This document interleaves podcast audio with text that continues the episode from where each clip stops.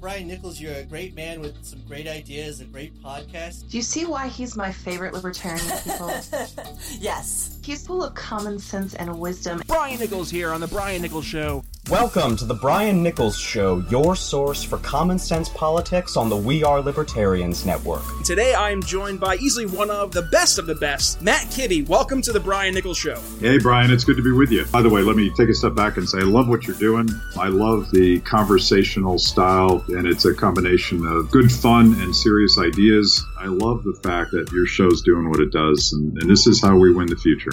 The Brian Nichols Show is the fastest growing Liberty podcast that brings together people from all means of political thought as we seek to have meaningful conversations about the issues you care about.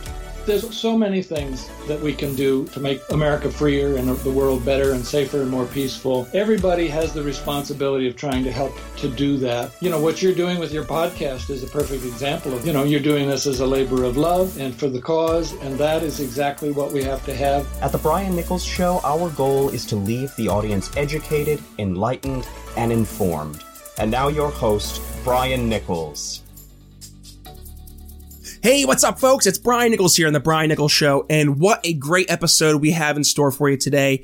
As you can guess by the uh, the title of the episode, it's definitely uh, going to be one of the more uh, lively conversations you've heard here on the Brian Nichols Show. So today, I was joined again by Keith Rubino. Now, those of you who have been with the Brian Nichols show for, uh, well, since the beginning, basically, um, you guys probably remember Keith. He joined me back last year as a, uh, a guest when he was running for New York State Assembly as a Democratic Socialist up in Northern New York State. So, back when I had him on my show, uh, we did discuss his candidacy more than anything.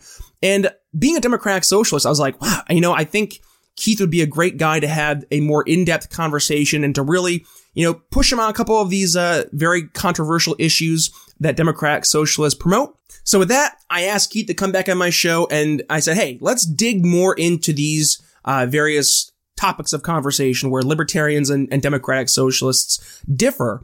And I think you're going to hear throughout the episode um, that there's a lot of similar uh, end games between libertarians and, and, democratic socialists. It's just a matter of how we get there. Um, you know, Keith obviously through the democratic socialist lens, and uh, libertarians through the uh, the more personal liberty and uh, economic freedom uh, lens. So. With that, guys, I hope you enjoyed today's episode, uh, and also thank you to all those who submitted questions um, to, for for the episode today, the Ask a Democratic Socialist. Um, unfortunately, I didn't get the chance to get to all the questions, uh, but we will be doing this, uh, this. We'll be doing this again. Uh, Keith's a great guy. I love having a conversation with him because uh, you know he he sticks to the issues. There's no you know personal back and forth. It's really talking about the true fundamental differences between Democratic Socialists and, and uh, Libertarians. And also, uh, one thing I just want to get out of the way as well. There are points in the episode I don't push Keith on uh, some of these Democratic Socialist uh, policies and, and, and, principles. And really, the reason for that is I want him to be able to answer the question to really express and explain what Democratic Socialists actually believe. I didn't want to strawman him. I didn't want to frame what he was, uh, you know, what his his values and beliefs were through an inaccurate lens and say, hey, you know, here's the question answer it as best you can. There are definitely aspects of the show where uh, Keith and I have a respectful dialogue, and it definitely gets a little fiery because you know it's it's just one of those things where you have to ask questions, push people on the issues, and at the end of the day, we could end the conversation as friends, really walking away. I think feeling like we each learned from each other. Uh, maybe not agreeing, but at least knowing where each other came from. So, with that, guys, I hope you enjoyed today's episode. Please share with family and friends. And with that, on to the show. Keith Rubino, Join us again to talk about democratic socialism here on the Brian Nichols Show. All right, and with that, welcome back. Yes, welcome back to the show, Keith Rubino. Great to hear from you, buddy. I know it's been a while since we uh, we connected. Uh, since our last discussion, um, I, you and I have had some fun there on social media, a little back and forth, and every time it ended with, "Well, we'll discuss that in greater detail when you're on my show next time." And uh, here we are. Now you're on my show next here time. Here we are. That's right. And and folks, Keith is actually connecting us uh, today via via cell phone. So um, I apologize in advance for a little bit of the uh, the lesser audio quality, but this is the best way we can get Keith right now today. And we'll we'll see how this goes. I this might be a part one. Who knows? We might have a part two down the road. Um, because today is actually a, a special episode with Keith. Now, Keith, I, I don't want to uh, misidentify you, but I think it's fair to say you're you're pretty much in the camp of the Bernie Sanderses of the world and a democratic socialist. W- w- would that be fair to say? Absolutely. Yeah. Okay, perfect. So that's exactly what I asked my audience. I said, hey, as libertarians, as conservatives, as Republicans, as independents, I don't care what your political affiliations are. I want you to feel comfortable today in asking Keith questions that maybe you either A, want to actually know the answer to, or B, you want to see Keith try to answer the question and and actually stick to principles. So um, it's a challenging day for for Keith, which is our goal to to to make Keith answer tough questions because I'm you know a hard ass, which no, I'm not a hard ass, but we're gonna have some fun. No. Um, and and Keith's a great sport. For those of you who are interested in learning more about Keith's uh, past campaign, he ran for New York State Assembly.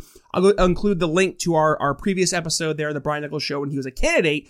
Um, so with that, today, starting off, Keith Rubino, welcome back. And if you could, in just uh, a few words, fill us in. How did the election go? Um, what have you been doing in the meantime? Uh, so with that, Keith, the floor is yours. Okay. Well, uh, hello everybody. Thank you for allowing me the chance to be back on, Brian, and for everybody listening in. I do hope to answer the questions uh, fully, and I really hope to maybe sway some people into having a little bit more of an insight into why I think that democratic socialism can be achieved in uh, synchronicity with certain libertarian ideas. And, you know, I hope that we'll go into those a little bit later on throughout the show. But for now, yes, I ran for the New York State Assembly last year. Uh, I ran against Robert Smullen, who still has a pending felony charge against him, uh, which is hilarious. Uh, seems that people of this district didn't care if he was possibly a criminal. People didn't care if he was breaking the law. What they decided was, I'm going to vote for the Republican ticket because I'm a Republican and I'm not going to let no Democrat in there. And then, you know, uh, et cetera, et cetera, with, you know, screw Cuomo, blah, blah, blah. And, you know, the thing is funny because, you know, I am a democratic socialist. I have a lot of liberal policies, but, you know, I'm fiscally conservative as well, um, which I know sounds ironic because, you know, liberals spend, spend, spend. But, um, I think that there's, a, I think that there's a lot of waste in New York State government. And I ran on the campaign of putting forth new proposals like single payer health care and whatnot by getting rid of some of the waste that we currently have in the sector of New York state government. And so, you know, I consider myself fiscally responsible. I don't want to spend, spend, spend without reallocating some of the wasteful money that we have. And, you know, I work in human services right now. I work with people with developmental disabilities through the state of New York, and I really enjoy everything I can uh, about politics, but because I work in a sector that New York state government oversees, I see a lot of waste. I see a lot of issues with Medicare fraud and a lot of Medicare uh, irresponsibilities that happen. So, you know, I look forward to answering all the questions tonight, but I, I guess that was more than just a couple words, so I do apologize for that. I just wanted to give everybody a quick rundown. I'm 30 years old. I live in Herkimer. I've been born and raised in Herkimer County my whole life, and uh, you know, I'm looking forward to my next political venture, but for now, I'm just involved in the 2020 campaign for Bernie Sanders for uh, hopefully getting him elected as president of the United States. and I'm sure a bunch of my audience's heads just Oh, exploded in cringe, hearing that. but you know what? That's okay. But who knows? Who knows? Maybe, maybe, maybe he's the uh, maybe he's the uh, the better option out of all the candidates that are currently running. I mean, there is no libertarian candidate right now, so. Well, not yet. Where uh, we, we have our convention Yeah, I'm sure here, uh, down the road. We actually have a couple candidates, and I've interviewed uh, uh, actually two of them on my show already. Kimberly uh, Ruff and then uh, Adam Kokesh, both uh, looking at the nomination. And uh, truth be told, uh, versus some of the other folks who have tossed their hat in the ring, they they are looking pretty darn good. Especially Kim. Kim's a great lady, and Adam's a very smart guy too. Um, but uh, Oh, nice. yeah. W- w- so let's kind of get get back to uh, Bernie because obviously since uh, since you and I first got this interview set up, and originally it was supposed to be last week, but I like everybody Right, else was hit by the flu. Yeah.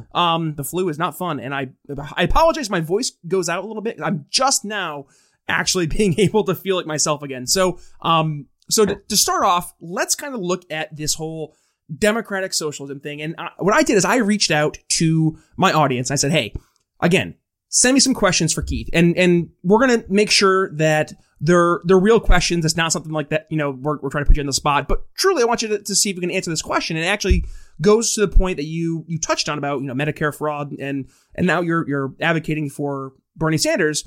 So this is from uh, Fritz, and Fritz says, "I genuinely want to know why Keith believes having the right people in government power is a good argument against constricting government power." Okay. So I believe that government power can be constricted and consolidated by electing the right people. Like I, I currently think that government is bloated and huge, just like a lot of other people do and libertarians do.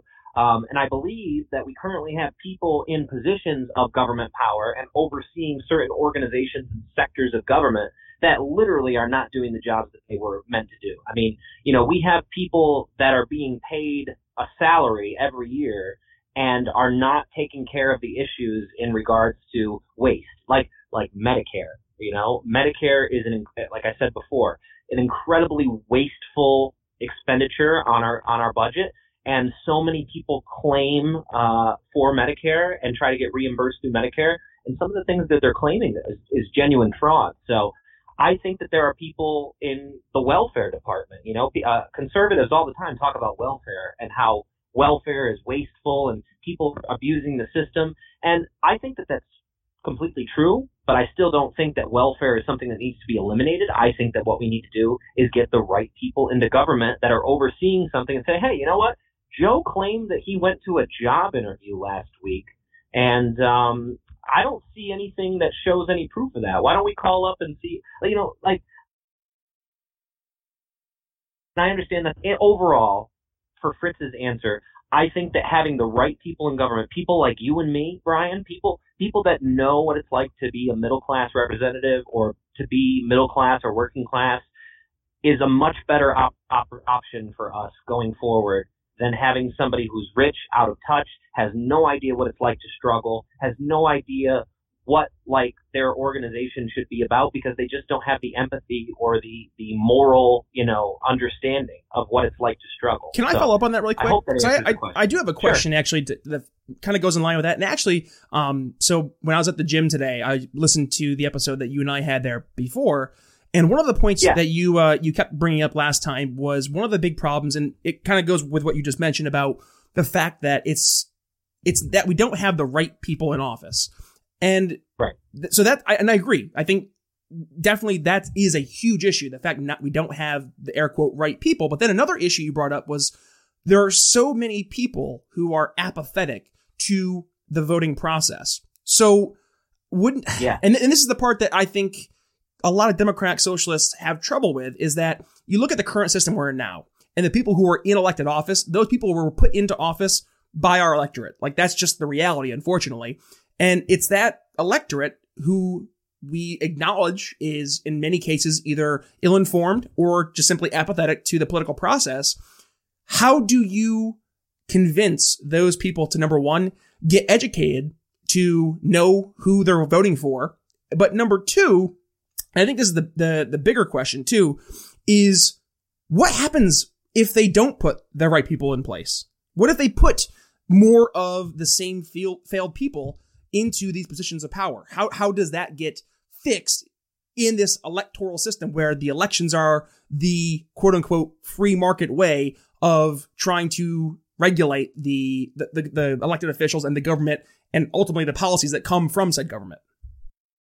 Well, you know, I mean, a great perfect example was my election with Robert Smullen. You know, uh, I think we need to get money out of politics. You know, I raised $25,000 from grassroots people, and Robert Smullen spent over a $100,000 of his own money and, um, you know, got a couple donations here and there uh, from different people and committees. But overall, I mean, it was a perfect example of how much money has an influence on our elections and how awful it is, you know, and like regular people can't run, you know, like I'm, I am a regular person. I, I was only able to run for this position because I had a national following because of all the things I did for Bernie in 2016. And so I had a lot of people from across the country shelling out money to help me try and, you know, win this race. But even so, $25,000 later, I still didn't have enough money to flood the market with my name. So I think that, you know, people are apathetic because the same people get put into office because it's the same people running. The people who have money, the people who have enough money to flood their district or flood their area with their message. And that's pretty much the problem that we have right now. And I, I do believe that if we had publicly funded elections, which obviously I know that might be a cringe thing too, because publicly funded means taxpayer funded elections. But, you know, I, I do agree with that concept because it would mean more people should be, you know, it, it's that same concept that I think a lot of, you know, conservatives have.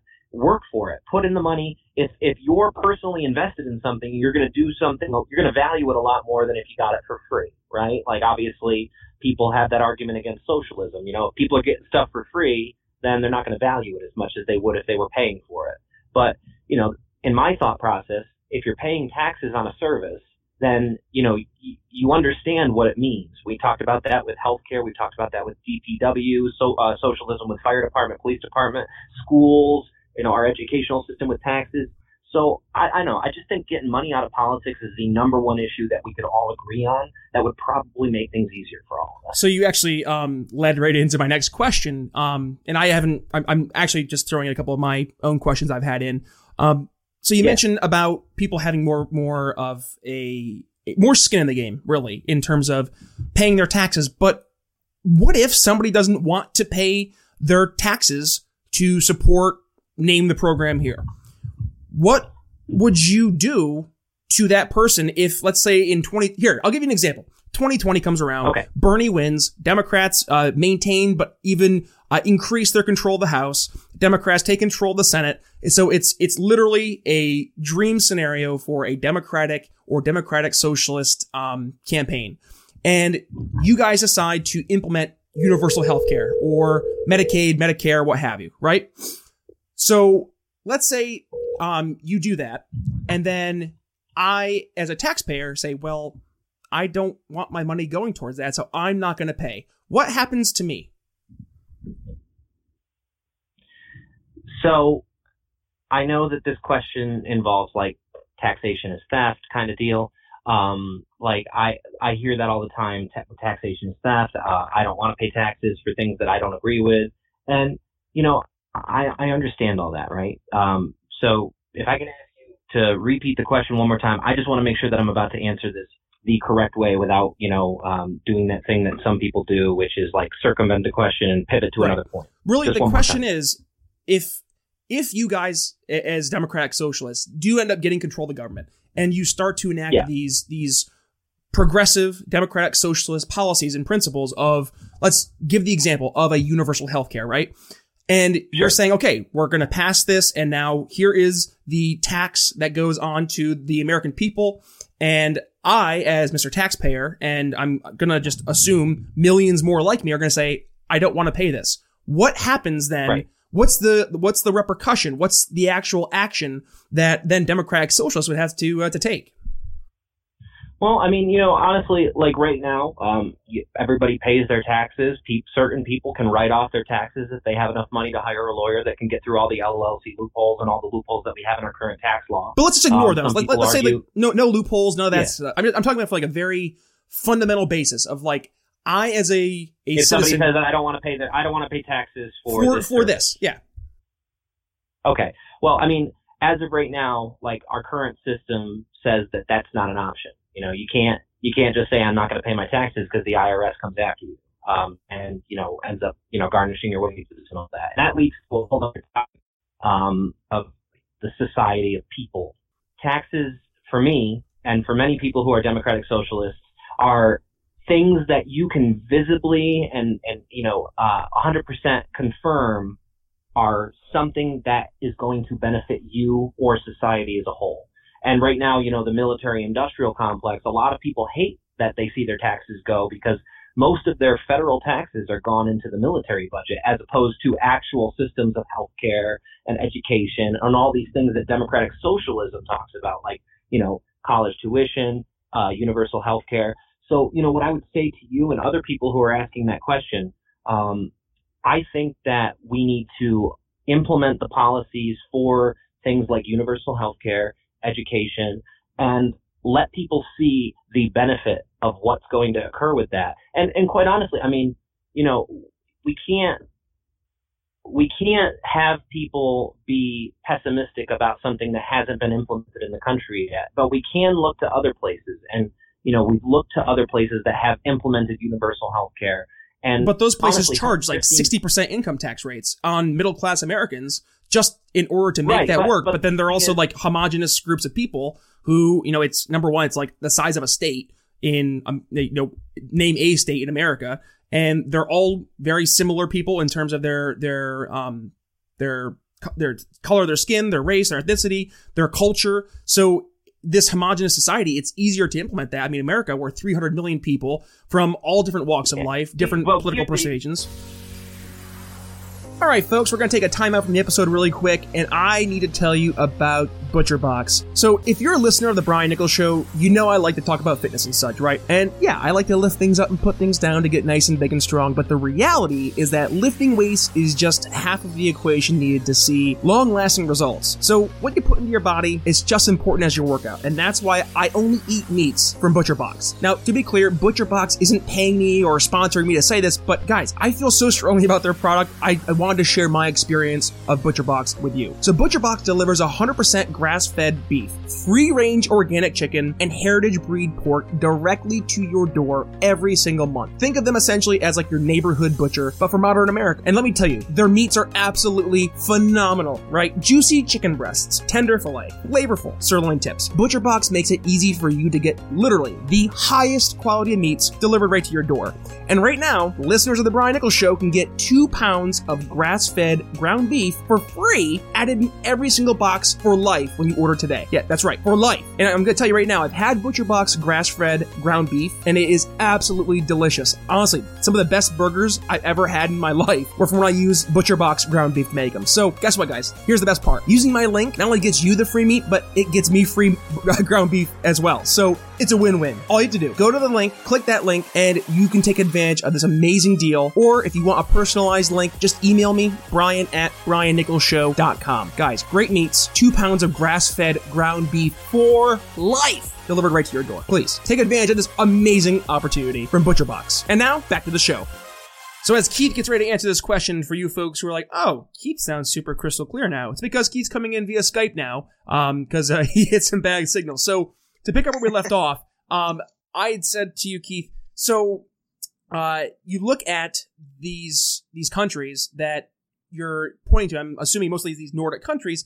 Yeah, they they all are these homogenous societies who are, you know, number one, easier to integrate such a, a system because they are culturally, racially, ethnic ethnic, ethnic wise very similar. And that's number one. Number two, the reality is though that pretty much everybody in these countries are like 60% income tax rate just to cover the the the costs of this. So I mean you think basically, you know, before you even take home your pay, over half of it is already gone towards a program. So I think to that you were getting ready to respond, so I'll let you uh, pick up where we left off.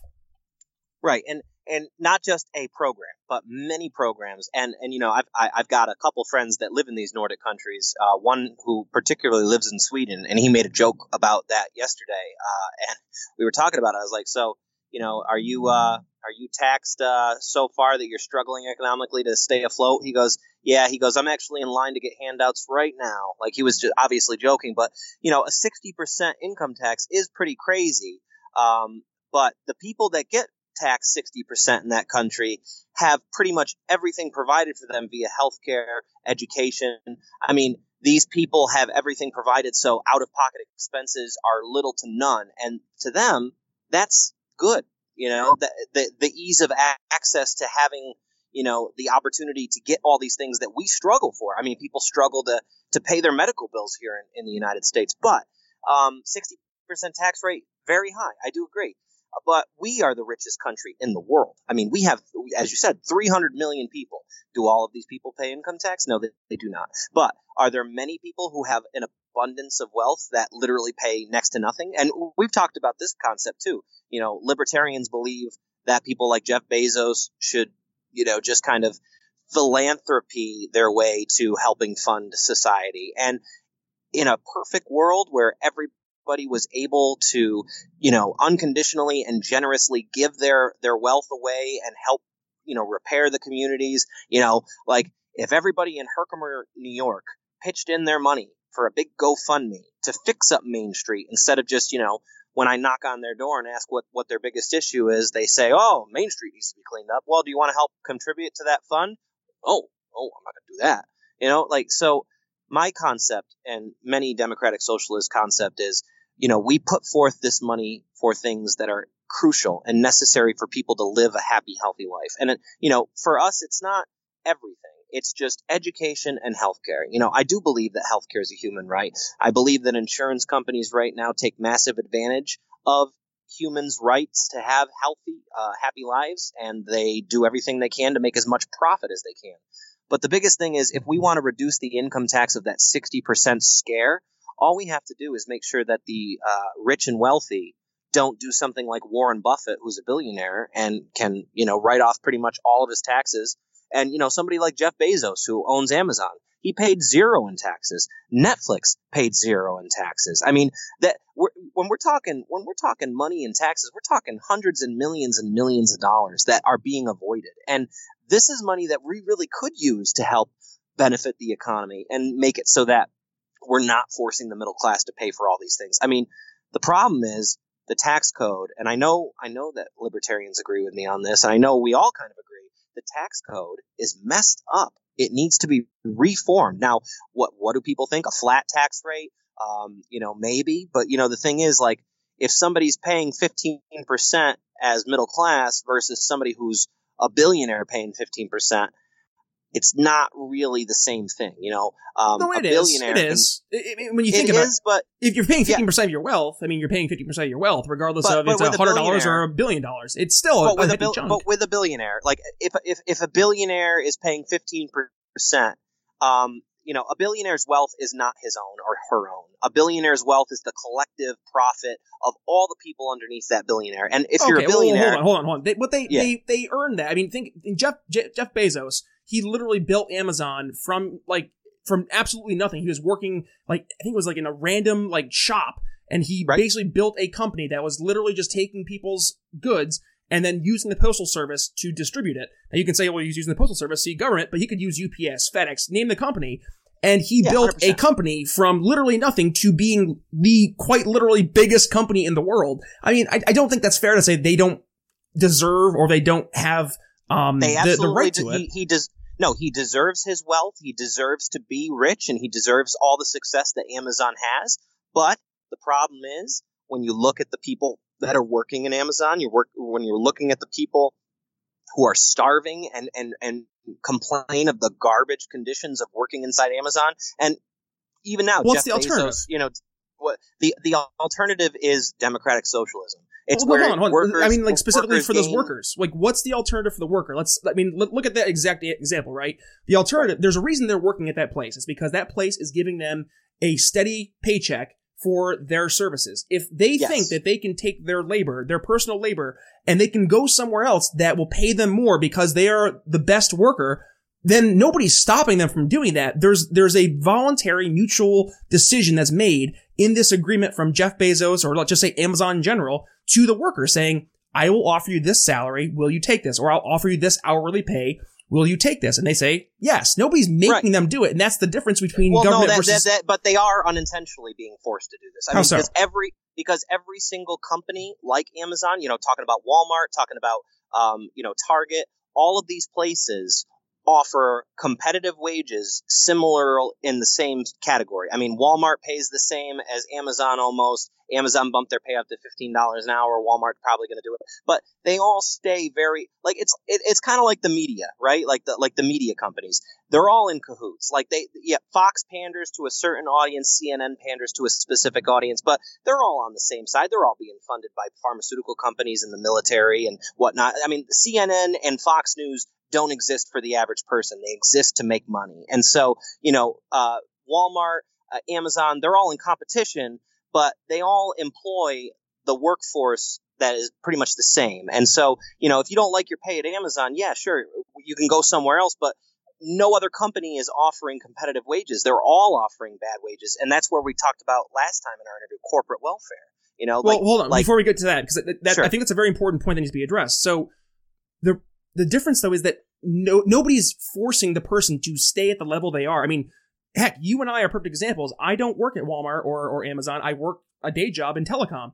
And Right. I'm just gonna, you know, say I make more than somebody who does at, you know, a entry level Amazon, but because I have developed my skills to a point that that's demanded on the job market. I I don't see the the the comparison you're making because nobody's forcing those people to stay at the level of education they are. I mean, you have publicly funded libraries, which I don't understand, you know, why we have public, publicly funded libraries anymore with the invention of the internet, because it is so grandiose and the information available. You can go onto YouTube and quite literally learn anything you want to about any topic. And you can become very well versed on that topic to better yourself and then use that newfound skill to make yourself competitive in the job market. I just, I don't know why we're accepting that these low skill, low wage jobs are this form of slavery when people have to take some form of responsibility. And I, I would say a lot of them don't because they look at something like a universal healthcare system or a universal basic income and they say, well, or, or welfare or name the, the government handout saying, well, I don't need to get that because I'm getting this supplemental income. And then companies like Amazon and Walmart, can you blame them? Take advantage of that situation because if you know that your workforce is going to be getting subsidized from the government, then why not pay, you know, what you, the, the, the bare minimum? And the same thing Agreed. is true in inverse Yeah. for college. I mean, think about college, right? Every single college that charges high tuitions do so because they know they're going to get paid. How do they know they're going to get paid? Because the federal government has decided that they are going to subsidize the college education industry, saying, okay, for all these students, we're going to pay whatever it needs to be at this level so these people can go to college. If I'm a college, I say, well, if I'm going to get a guaranteed $10,000 to pay for my tuition, well, guess what? Now my tuition is $20,000. So who gets hurt? The, the, the taxpayer, because they're paying the $10,000 to the college through government subsidy, and the, the student, because now they're paying an extra $10,000 that's been artificially increased because the government has subsidized the problem. So I, I think the main, the main point I'm trying to make is that it looks like you're trying to, it's like you're trying to, to, uh, you know, fix a symptom versus than the actual disease. And the right. actual A lot of people is talk about it being a band aid issue. Yes, and I, I, I do agree. Like the the points that you just raised about college, you know, colleges are hundred percent now are more focused on being a business than actually providing education to people. I mean, they can't like you know you got colleges putting in swimming uh, like like like like water parks and putting in all these like lounges and cafes and all these th- like to make it like a like a like an actual mall like like a like a like a entertainment stop as opposed to an educational opportunity to better yourself and get a job. But you know uh, talking about you know the workforce brian you are an exceptional human being. You're smart. You're intelligent that is not the majority of our country some people don't have the opportunity to become educated like us some people don't have the opportunity to go to college some people don't even have the opportunity to graduate why, high school why do they need college though? And that, I think that's the other No, point too. Is like with, with no, Khan. Academy, with YouTube, with with all these different resources. Honestly, I just Brian, I it's fail to because accept the the. educational system is outdated. The everything that we're teaching kids is outdated, and But it, that's it, the thing. Education falls- is, is run by the government. Like everything that the no, government but- no, does it's is not. It's not run by. It's not run by the government. It's it, it's the symptoms that How we're talking about that I talked about earlier. Well, no. It's- how it's how is the education people. the government though? Like the government is no. education. It's the people in government. It's it's the people that we're electing, Brian. I said this before. Like it's the people that are overseeing the government. That's They're us, not though. people like you and me. We no, that's the problem. We need to revamp the system by getting young people and regular people elected into office and being uh, overseeing these organizations. Like the education department should not be run by De- Betsy DeVos. It shouldn't be run by George Soros. It shouldn't be run by Bernie Sanders. It should be run by someone who is literally understanding of what it is like to be middle class. And I think once we had government should be of the people, by the people, for the people.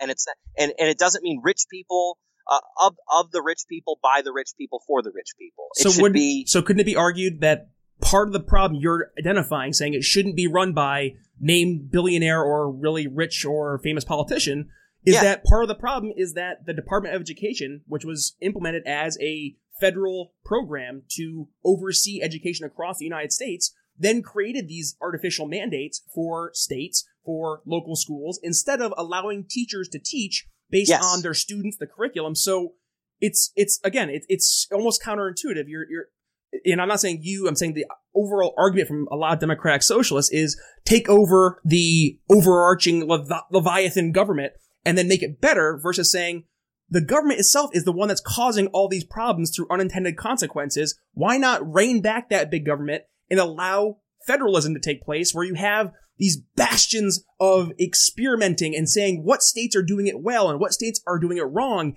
What's New York doing that's worse than Texas? Why does Texas have a budget surplus and New York has a, a massive budget deficit? Why are people leaving New York State in literally hundreds of thousands of people per year versus states like Florida who are gaining people in hundreds of thousands of people per year? And to, to be able to look at those objectively and say, okay, here's why this worked here. Right now, we have this just gigantic government that makes these mandates, and somebody in Alaska is now having to respond to all the exact same mandates that someone in Florida is. But the two country or the two states are basically polar opposites. I mean, doesn't that just seem bizarre to, to well yeah no Democratic and that, but that's the thing too you know but that's the thing too you know we got like in my area we have remington arms and we have obviously walmart and whatnot and you know uh, we remington arms is a gun factory and it has uh, provided a lot of jobs throughout the decades that it has existed in our area uh, 200 years i believe and people are very worried that remington is going to move down south where because new york state taxes are so high and because Cuomo has all these anti-gun regulations and et cetera, et cetera. And this is where the federal government to me needs to be on like this is where state rights don't make sense to me.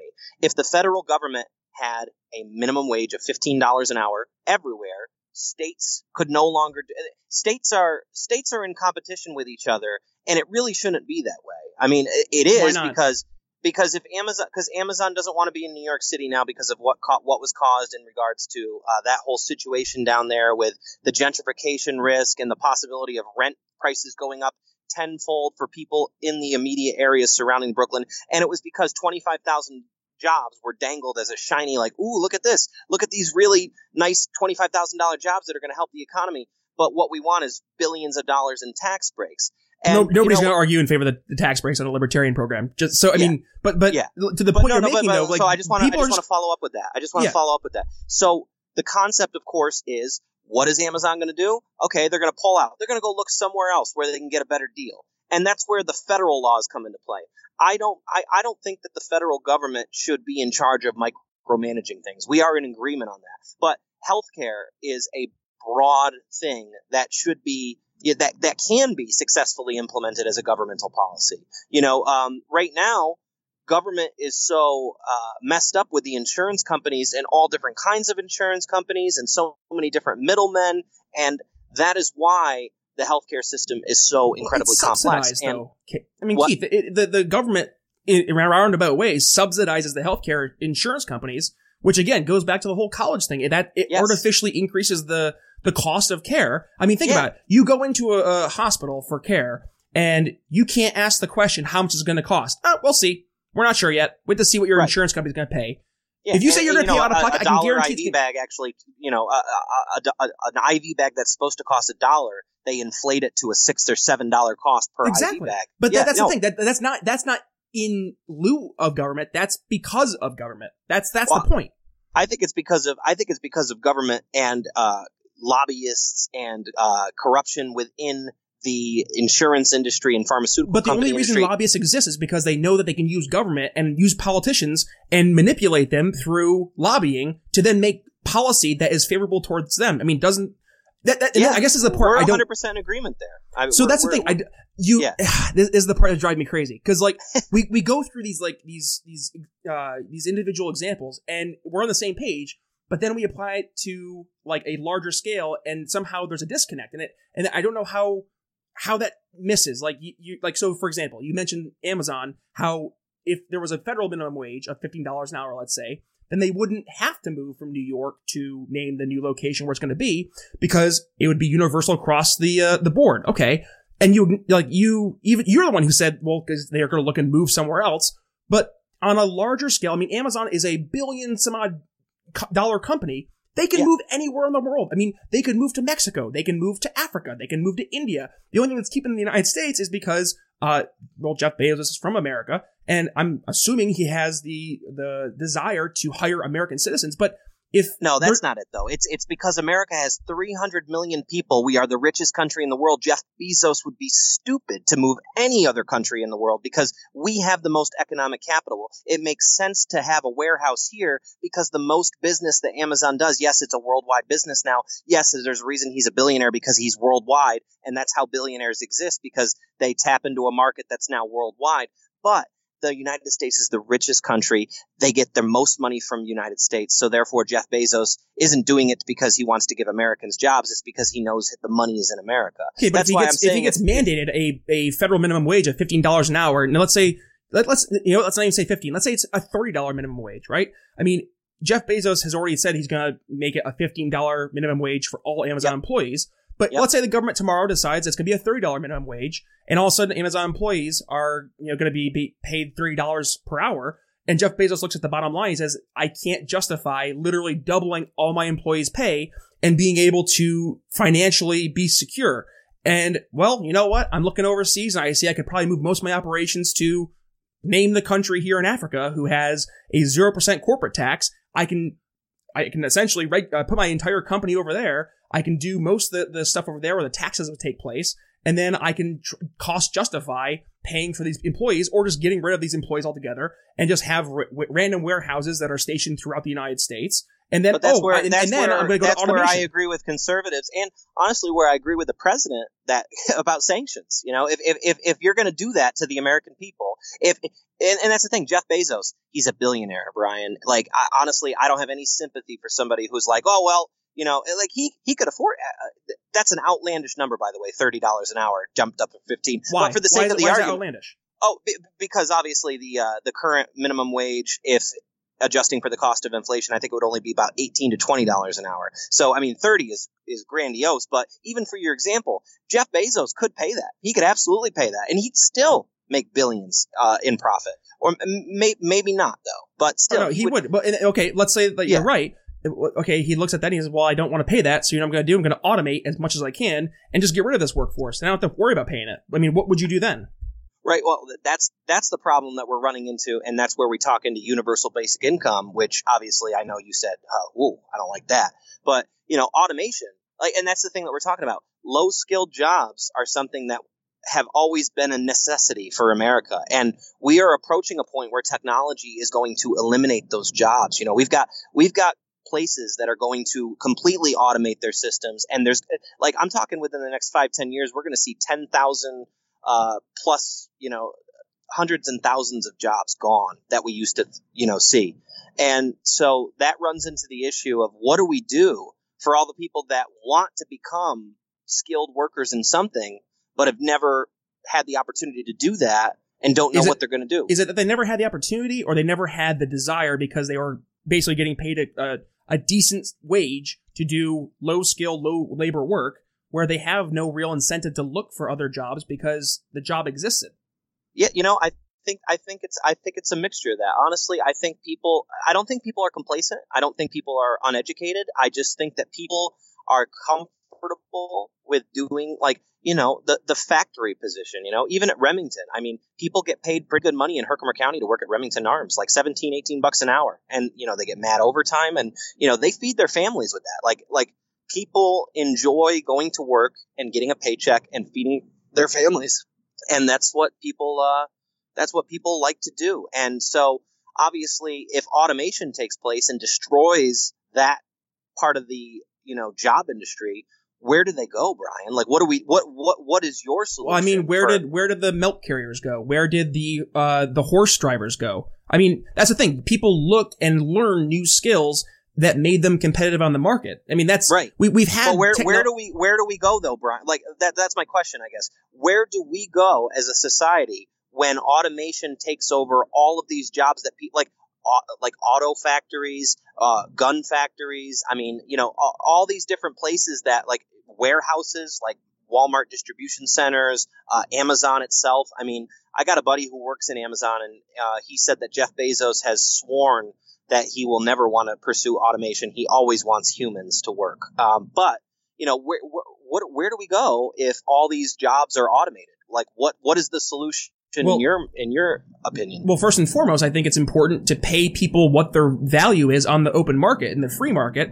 If you have a government mandating a minimum wage that doesn't make sense for the company, then it makes sense that the company would look for alternatives that are more cost effective, number one. But number two, it would be a fixed cost versus that variable cost that they wouldn't have to, to adjust for based on government edict. So I think number one, it would be getting rid of the minimum wage and saying companies can pay people what they are worth on the market. And if the people don't want to work there, then they can learn better skills, they can develop themselves professionally, and then look for other opportunities that are out there that aren't automated. I mean, you and I, for example, we're doing career paths that aren't autom- that, that are not automatable. Um, I mean, right. they could it's be true. the road, but uh, yeah, but but still, I mean, even especially in human services, I mean, good luck trying to get a robot to be able to uh, wipe, uh, you know, uh, uh, individuals, uh, you know, been there. I when understand. they, when they, yeah, yeah, it's not fun. it's hard to describe, but it's just like I, I don't see a machine ever being able to do something like that. so but that's the thing. Same right thing that's, goes. that's the example. That's that's what I would say. The answer is that when you create. So, and, and I think this is gonna. I want and end with this part here before I go to a rapid fire question from the audience. Is that Sure. the problem with a lot of the democratic socialist policies is that the the policies that have been acted in from democratic socialists or just progressives in general in the past in this well-intentioned uh, mindset have yielded all these negative consequences. So I would argue that the minimum wage has a direct correlation with the increase in automation. I would argue that the government subsidies towards healthcare have led to an increase, an artificial increase in the costs of healthcare and the cost of insurance. I would argue that the increase in government subsidies to people pursuing uh, college education that has are, uh, unintentionally uh, increased the cost of actually going to college. So I think it's very important, and I, I will then let you respond, is that democratic socialists need to get to the point that you start looking at the outcomes of actual policies versus the good intentions. Right. So I, I agree with you on that, and but I also disagree because there is um there is there is no reason that uh, some of these problems can be blamed on democratic socialism, but more so capitalism. I mean, capitalism is why we are the richest country in the world, but it's also the reason why you know Bernie Sanders himself talks about the economic gap between the richest people in this country and the poorest people, and it is astronomical. And you know, I'm not saying that we need to do communism and give everybody money because that's the problem too. Everybody equates socialism with communism, and it's like, please get a book and educate yourself because they're not the same at all. And it's, it, and socialism isn't the same as democratic socialism. You know, I personally, I think that so? capitalism. I, Like, wait, I- explain that. How, how, is, how in your mind is socialism not the same as democratic socialism? So democratic socialism is the idea that, you know, and I, I believe it could be called socio-capitalism. Democratic socialism is giving workers the right to work within a company and kind of seize the means of production, aka be a part of that company in a lot, uh, a lot more responsible form than just getting a paycheck and coming to work and doing a piecework and then getting paid for it and then going home at the end of the day. I mean, be truly being involved in the company and whatnot, but also the massive profit scaling. Uh, you know, people talk about this all the time. A company should not be able to make billions and billions of dollars in profit when they are paying their workers money to the point where they're still going to the county office building to get welfare, you know, corporate welfare. And and so, you know, my my thought process on the whole matter is that democratic socialism can rein in capitalism. Capitalism is fine, but I don't think anybody should be making billions of dollars in profit for a company and not feeding the bottom line that essentially holds them up. I mean, it's it's a pyramid scheme, but you're getting paid to be a part of the scheme. And so people don't think it's a scheme, but you know, if you're if you're going to work and, you know, you're getting paid 12 bucks an hour, but meanwhile, you know, the CEO of your company's, you know, raking in millions and millions in bonuses and whatnot, clearly you're holding up an entire sch- and, and that's the thing. Like I said, Jeff Bezos, he did build that company from ground up, but at a point he needed more people to make the company what it is. Like that that company would not would not survive with Jeff Bezos at the helm all by himself. He needs people, but as you said, he needs to pay people what they're worth. Is it worth 15 bucks an hour? Is it worth the minimum wage of federally of $7.25 an hour? That's the debate. And I, would personally say. Okay, go ahead. Sorry, I didn't mean to no, I. I just personally, I just personally believe that there there can be a number put on a minimum wage, adjusting for the cost of living, how much food cost, an area. You know, here in Herkimer, New York, my rent is seven hundred dollars a month. Now you go to and I have a three bedroom, two bath, uh, upstairs, downstairs house. You know, and I pay seven hundred dollars in rent here.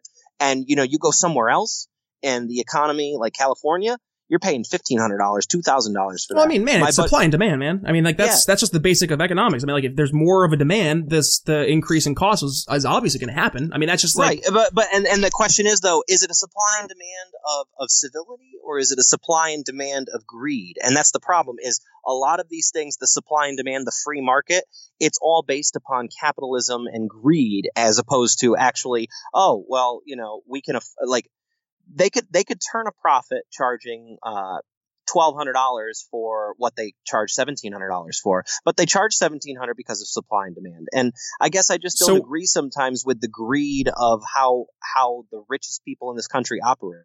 what happens. I- what happens when somebody who has a house that they are want to rent? They're like, you know what? No, I'm not going to rent it because I'm not going to make any money on renting it. So I'm just going to sell the house to a random person, and I'm not even going to have that as an option. And now that house isn't available to be rented.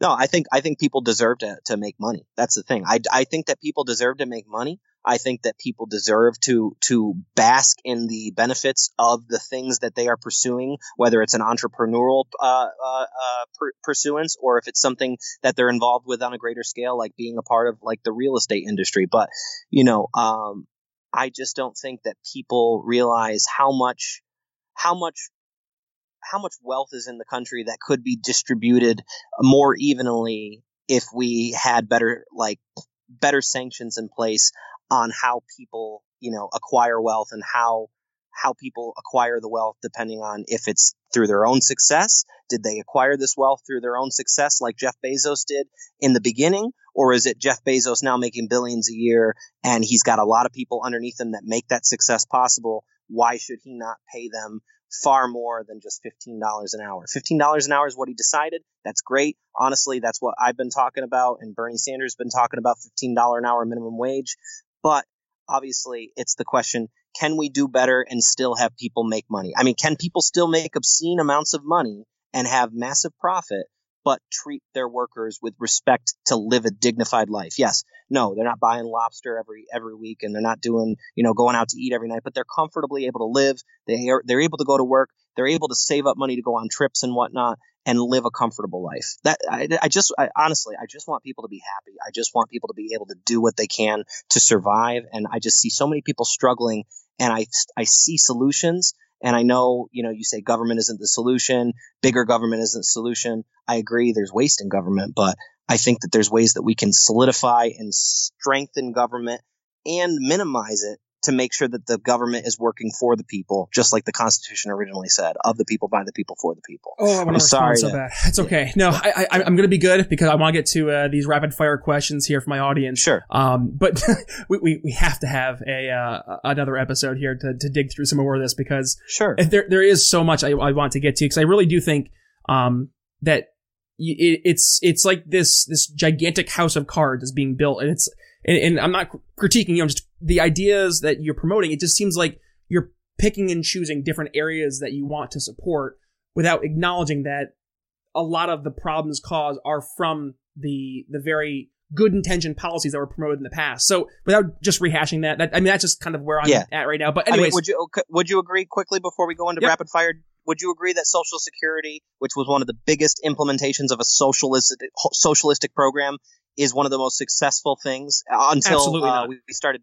Absolutely not. It's it's bankrupt, and the reason it's bankrupt is because it's it was managed by the government, where you have a you have a group of people in boomers who you're paying into the system, and the idea is that you're going to be pa- dying basically at the age of sixty five.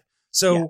now people in our age group are paying, we're subsidizing through our tax dollars people who are fifty years older than us, and we're not going to see a dime of it because the, the entire program's going to be bankrupt. So the better alternative would be allow you just to do that on your own throughout your life. Say, hey, I'm going to pick, um, you know, XYZ 401k. And instead of putting $500 or $500, like putting, I don't know, $40 a month into social security, I'm going to put $40 a month into my, my 401k. And I can almost guarantee that the 401k is going to have a lot more value than social security is. The difference is I have a choice. I have a choice to put the money into 401k versus the social and security. social- and now I don't. And, and and this pro the social security is forced but you know also i i do we, we can talk about this next episode but I firmly believe the only reason that program could possibly go bankrupt is because politicians and people dug into that honeypot with their hands and tried to scoop money out, and they did. They stole money out. I mean, and Security. people live longer than they were supposed to. But that, that too, yes. So yes, let, us yes, let's so. uh, do these rapid fire questions, and I sure. want to, uh, if you could, try to keep your answers within like a thirty second range or so, just because I I have a couple questions here I want to get through. And okay. uh, there's like, I just want to make sure we can get through most of them. So, um, yeah. Salvador asked the question: If folks who are democratic socialists or just people in general can't be responsible with their own money right now that they're currently taking from the state, why should Americans give them more despite, so for example, we spend so much money on education per student. We're actually the highest paid, uh, per student country in, in America, but we have one of the worst education systems in the world. So the question is, if we, if, uh, we cannot be responsible with the money that we're currently taking in and we waste, why should we be willing to give government more and more to then do it right the next time? So, uh, two things. Um, I agree with him. Uh, government and education is awful. It's garbage, especially here in New York State. Uh, I don't think that we should be giving any extra money to uh, the educational system, uh, either via democratic socialism and whatnot, until we revamp the system. But in in my view, um, the policies of free college tuition and uh, you know subsidizing uh, what we do in, in education needs to be revamped before we start allocating resources. But I do believe that, you know, revamping the system is the first step to making education a better opportunity for everybody in America and improving our system. And we do need to look to other countries. America is not the greatest country in the world in every single category, especially education. We can look to other countries, we can look to see what they're doing, and we could probably cut in a plethora of costs in, in regards to what we're doing compared to other countries and make it better and then implement some of those democratic socialist policies. But I do agree with Salvador, uh, the, the what we do right now in education is far too wasteful and we need to revamp that system. Vets for Liberty asks, I genuinely want to know why Keith thinks a government can manage its citizens' affairs better than individuals can manage their own. So my, my thought process is individuals uh, have proven time and time again to have uh, a lot of issues with delegating uh, tasks of grand proportions. I mean, I I personally have seen individuals struggle to manage their own money. And as you said with Social Security, we should have a choice. People should have a choice. And I do agree, but there are certain things that I don't think we should gamble with people having the right to do their own things. And, I, I, agree with education and healthcare being one of those, uh, two of those things. I think that people need assistance from the government to have a, a safety net, a social safety net. And that's why we say social safety net. People cannot fail and, you know, I, I agree that there are some things that we really do need to, to stop doing. You know, like we, we have to stop babying people and coddling people. But with healthcare and education, I do believe that the government should play a role in helping people to make sure that they have something that they can turn to and have the opportunity to not go into astronomical loads of debt with student loans and with hospital bills and medical bills that we currently have with the two systems that we do have. All right, next question. So we uh, we have a question here. Uh, this is from Matt. He says, "Why does so- socialism or good intention socialism almost always end up in some type of totalitarian totalitarian dictatorship?" Well, uh, full fledged socialism ends, and like like obviously the problem is people equivocate socialism to Venezuela and they equivocate it to Cuba and you know all these other places that that have socialism policies but there's also places like Canada, Norway, Sweden, the Nordic countries that we reference that use socialism. And you know I am not saying that the United States has to go full socialist. I think that capitalism is fine. I think it needs to be reined in, and I think that socialism is a really good way. I like I I always say socio-capitalism, and I'm surprised to find out that it's not actually a term, but I think socio-capitalism is allowing the United States and individuals to pursue profit and be able to, you know, reap the benefits of what whatever they try to found and pursue, and then make sure that the money that they're making is distributed to the people that helped make that reality possible rather than people hoarding wealth. So, you know, I, I, I fully think that we can do both. Uh, and that's why I think that socialism doesn't always lead to totalitarianism. I think if we just implement certain policies, not full fledged socialism, it'll be fine. Child Free Libertarian, that's the actual name on uh, Twitter. They ask, as a top 10% earner, they them, they're themselves saying that, as a top 10% earner that works in the trades, when they double, being Democratic Socialists, uh, double or more my taxes, why should I continue to do this job when I can no longer afford the lifestyle? When he can no longer, oh, what what is he? The top ten? So, as a top 10% earner that works in the trades, when Democratic Socialists double or more my taxes, why should I continue to, to do this job when I can no longer afford the lifestyle? I mean, I, I guess you know this is where I guess I come off as someone who who doesn't really have any empathy for someone who's living the really really good life. I mean, what what does that mean though? Like what what does this guy mean and or or, or gal whoever? Um, you know, I can't afford to live the lifestyle anymore. Does that mean that he can't afford to have three homes anymore? Or you know, like I, only Bernie Sanders can afford to have three homes, buddy. Right, right. Yeah, we, we, can talk. We can talk about that on the next episode because that's a little bit of an inaccuracy there too. But we can we can talk about that. But um, I guess I guess I find it really hard to to tell this guy, well, I don't think you should have to pay double your taxes because you deserve to continue living the life that you've expected. Well, the, the, mean, the question he had it wasn't that so much. It was why okay. should he continue to do the job? Why why should he continue to work if he's going to have his taxes doubled and he can no longer live the life he's been living? Why why do it? Well, if he's a part of this, if he's a part of an industry that he enjoys, if you if if you are doing something that you passionately like to do because you're doing it for your passion, then the amount of money you get paid for it shouldn't uh, change in regards to if you're going to pay double in taxes or not. And you know, I, if if and I don't think it would be double anyway. I mean, we've, we, we've talked about uh, the marginal tax rate of 70% for the rich, which would mean, you know, after you earn your first 10 million, yes, you'd be taxed 70 cents on the dollar. And we could talk about that next episode. But I really don't see a problem with once you make a certain amount of money, if you can't live within that lifestyle means, while other people struggle to figure out how to live on twenty to forty thousand dollars a year, I really don't have the empathy to understand why why you can't foresee yourself being able to just pay a little bit more than you're used to and still maintain a very good lifestyle compared to people who are struggling. Sorry, that was more than 30 seconds. Apologies. it's okay. We got two more questions left here because um, we are running out of time. So the uh, this comes from friend of the show, John Chang. He goes, "Do you uh, do you Keith think that government or any uh, uh I'm sorry, let me start over." Uh, he says, "Do you Keith think that government or any authority is capable of making a cost-effective situation wherein people can gain reward for very little to no risk?" Uh, say that question one more time. Yep. Do you think that the government or any other authority is capable of making a cost effective situation where people can gain reward with very little to no risk?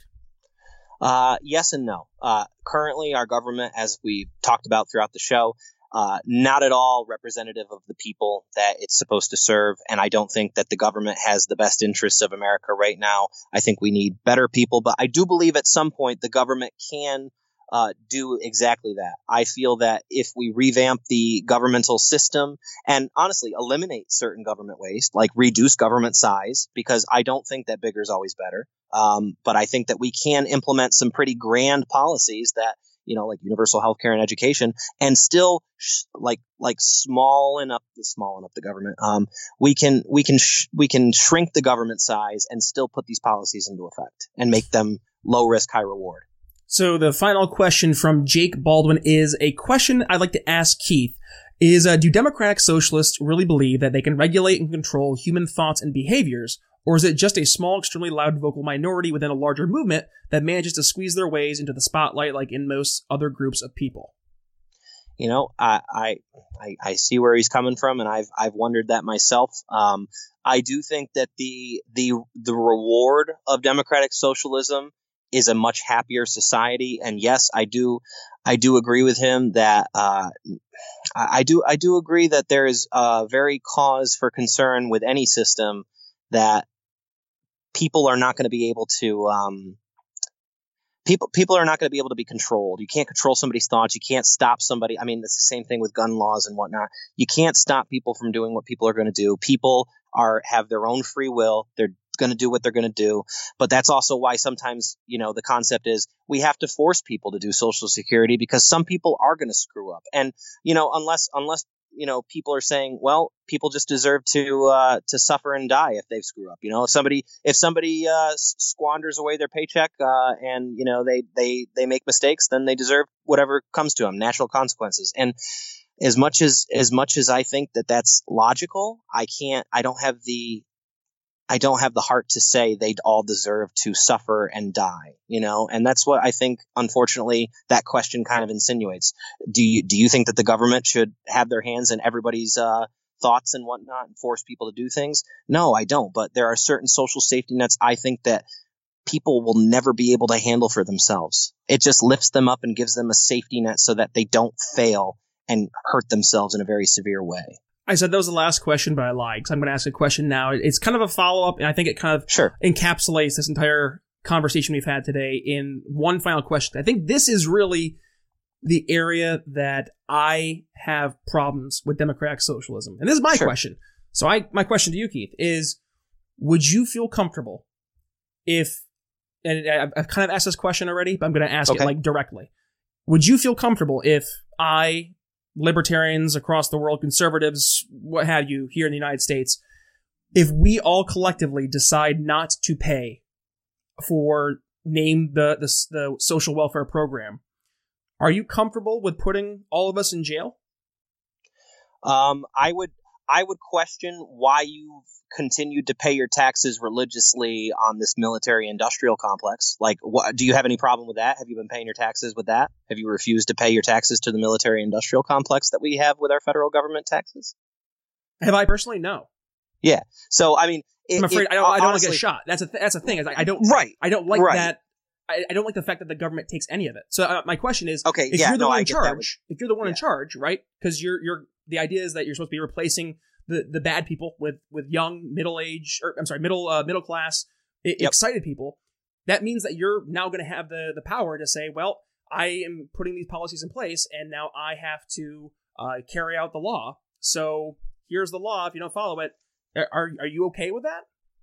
You know, you know what I you know what I would really hope in an idealistic society is putting forth these proposals and telling you, pay into this, and wait and see what happens. You know, I, I, and I hate I hate saying that because honestly, that's what Nancy Pelosi said with freaking Obamacare, and that really bothered me because she's like, we have to pass this bill so we can see what's in it. But I mean, this is different. You know, like like universal health care, like like everybody knows what the pros and the cons are because we've had the conversation many times. But like, put universal health care onto the table, pay your taxes for a year into that system, and let me know if you utilized it or not kind of deal. It's the same thing with the Trump tax plan that went forth.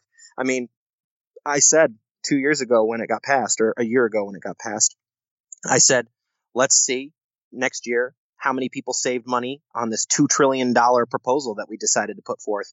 And from what I've seen, many middle class families have seen jack garbage diddly squat in regards to the amount of money that they got back in their taxes this year. Some have paid more. And so you know, I guess that's what I would say to you. Like, I wouldn't just put my foot down and say, Brian, pay this or else, but I would say, Brian, I would really appreciate if you would pay your taxes like you have no, for every single to. other program. Nope. Say no. Nope. You don't want you don't want to do it. Nope. What are you gonna do? Okay um, I would like you to understand that you still have access to all of the programs that we're implementing. You're still going to be able to go to the doctor without a copay, but uh, oh, garnishing that's your not, wage. No, no, no, that's not. Go. That's voluntary. Because if that was the case, Go. then I would be able to to voluntarily pay in. That's different. Well, right. Well, no, it, it's it's it's still you you still have access to it because it's a federal program, and so if you pay your taxes, you don't. But if you don't pay your taxes, I mean, the current system is the IRS comes and garnishes your wages. So I guess you're you know your your paycheck would be garnished and you'd have to you know uh, have your taxes taken you, from you, you, know, which is you that whole we, so you know what we say here in libertarian circles with that that's Taxation taxation, is is, theft. That's right. Ah, you're All right, man. hey, listen, Keith, you are a great sport, and I love talking to you because you're a level-headed democratic socialist, which I can't believe I just uttered that oxymoronic statement. But with that, There's more of us, I swear. Oh, I It's know there are. some- I, you, I know. You just see the people online that really are crazy on both ends of the spectrum. But I really do, I do try to keep a level head, Brian, because I really do want, I really do want people to understand that, you know, I care about this country. I care about people. I care about wanting to make this society better. And I know that we have disagreements, but, and I don't want to be too radical, but I just feel like, like a program, a couple programs like universal health care and, and fixing education for people to have more opportunities isn't such a terrible thing. But we can definitely talk about that again next episode. and, and we're definitely going to have you on again because I think there's a lot more we can dig into. And there's a couple of questions. I'm sorry to some of you folks I didn't get to ask your question because uh, the conversation just kind of uh, it, it flows, and I don't want to uh, to make it rigid and structured to the point that it doesn't feel natural. I think you and I had a very uh, a very lively and I think very thought provoking conversation today. Um, for people Mhm. on both sides of the political aisle, I hope if you're a Democratic socialist, you came into this conversation and you were opening up your your mind a little bit to libertarianism or just learning more about what we actually believe. Um, we don't believe in anarchy. Well, some of us do. Um, Yeah, but uh, but um, but I think uh, you know also what you and I just did is we show that you can have a conversation with someone who you you vehemently disagree with um, on terms of policy. There are a lot of things we agree with um, uh, each other on, but there's also a lot we d- disagree with. But we can still end the conversation as friends. Um, there was no yelling, there was no screaming, there was no calling people names, and I think we need to have more of that in today's uh, discourse because, quite frankly, it really it doesn't exist as much because you have talking heads on you you name the the four letter um the four letter news station you know with debate panels and all kind of stuff like this is a real conversation um three so letters, Brian. Three letters. three letters four letters MSNBC that's four man come on give me a Oh yeah, well, I was thinking CNN, Fox, Oh, NBC, ABC. I think three three beats four. See, okay, there right, you go. right. You you you you, uh, you, trump me there. All right, man. Well, listen. Yeah. All right, folks. Well, listen. If you uh, if you're a fan of Keith, I I ask you to oh, number one, even if you're not a fan of his ideas, if you just think that hey, Keith's uh, a level-headed guy and you can have a rational conversation with him without getting into histrionics, um, I want you to go ahead and support him. Um, you know, follow him on on social media, engage with him politely. Um, so with that, Keith, uh, if you could tell my audience where they can find you, um, both on social media and I, I rumor is you have a Patreon, so maybe you can plug that here as well. Oh sure, yeah. No, I uh, I have a Facebook. It's uh, Keith A Rubino. Uh, it's it's it's always been that. It's always going to stay that way. Uh, I am available on Facebook all the time. Uh, I really enjoy posting about politics on Facebook, but sometimes I post cute pictures of my dog.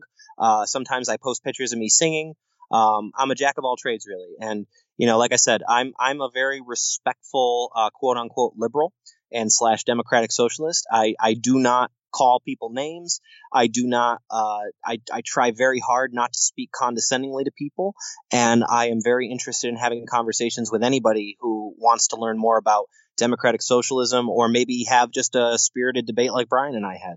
And my Patreon, uh, you know, I've been making music videos for politics since 20, 2015. You know, I made a lot for Bernie, but I also made a lot of videos that weren't just for about Bernie, but also just about the state of the country, how we need to stop listening to the mainstream media because they really don't represent anybody. Um, they just represent, you know, the masses of people who believe, you know, standing up for the national anthem versus kneeling, stuff that really, you know, doesn't have a whole lot of consequence on your daily life, but you think it does because the media tells you enough and drills it into your head. So anyway, I do all kinds of music videos on my Patreon, and I would love if anybody would be interested in donating one, five, ten dollars, anything you want, because I'm making all these different videos throughout the election cycle, touching on a lot of different issues, and I would love support. So that is uh, patreon.com slash young Bernie. And uh, I'm guessing that people can kind of figure out maybe why my uh, Patreon is named the way it is.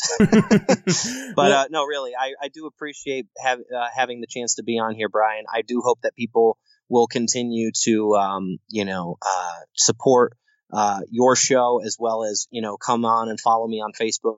And again, you know, uh, Patreon is just something I do because it's a really fun side hobby that gets me through the mundane uh, monotony of day to day life with uh, without politics. I hear you, man. Well, hey, and and also, I again, I I cannot say it enough, like how appreciative I am for you coming on the show. Um, obviously, having polar opposite views and being able to have a conversation like we did, um, we need more of that, man. Honestly, uh, so thank you for for doing your part and having the conversation and being, uh, you know, just being the genuine self that you are. So, uh, with that, folks, please go support Keith. Even if, if you don't support his Patreon, if you're a libertarian, you're like, I can't support this socialist my money. I don't care. Go right. go and just at least you know support his his Facebook page with his videos. Um, or, or just show you know say, hey, I heard you on Brian's show. I think you guys had a great conversation. I disagree with you vehemently, but I think you know you're the example of what we need to have more of on the the, the discourse, honestly. So, um, with that, folks, thank you so much. If you enjoyed today's episode, again, share with family and friends, and as always, follow me on social media at B Nichols Liberty on Facebook and on Twitter. And if you want to support my Patreon, you can find me over at B Nichols Liberty. I do my Traffic Tuesdays, um, give you uh, some sneak behind or uh, uh, behind the, the scenes sneak peeks as to uh, what's coming up for the shows that week. Um, a lot of fun stuff as well. Um, so with that, folks, thank you. Thank you from the bottom of my heart for, for being a fan of the Brian Nichols Show. Uh, if you haven't had a chance yet, listen to uh, my last two episodes I had with uh, Lily Tang Williams and Hillary Andaluz Aguilar, uh, talking about hashtag socialism kills. Sorry, man. And also uh, the tragedy in Venezuela with uh, Hillary Andaluz Aguilar. Um, so with that, folks, thank you for joining us today. So with that, Brian Nichols signing off for Keith Rubino. We'll see you next week. See ya. Thanks for listening to The Brian Nichols Show. Find more episodes at briannicholsshow.com.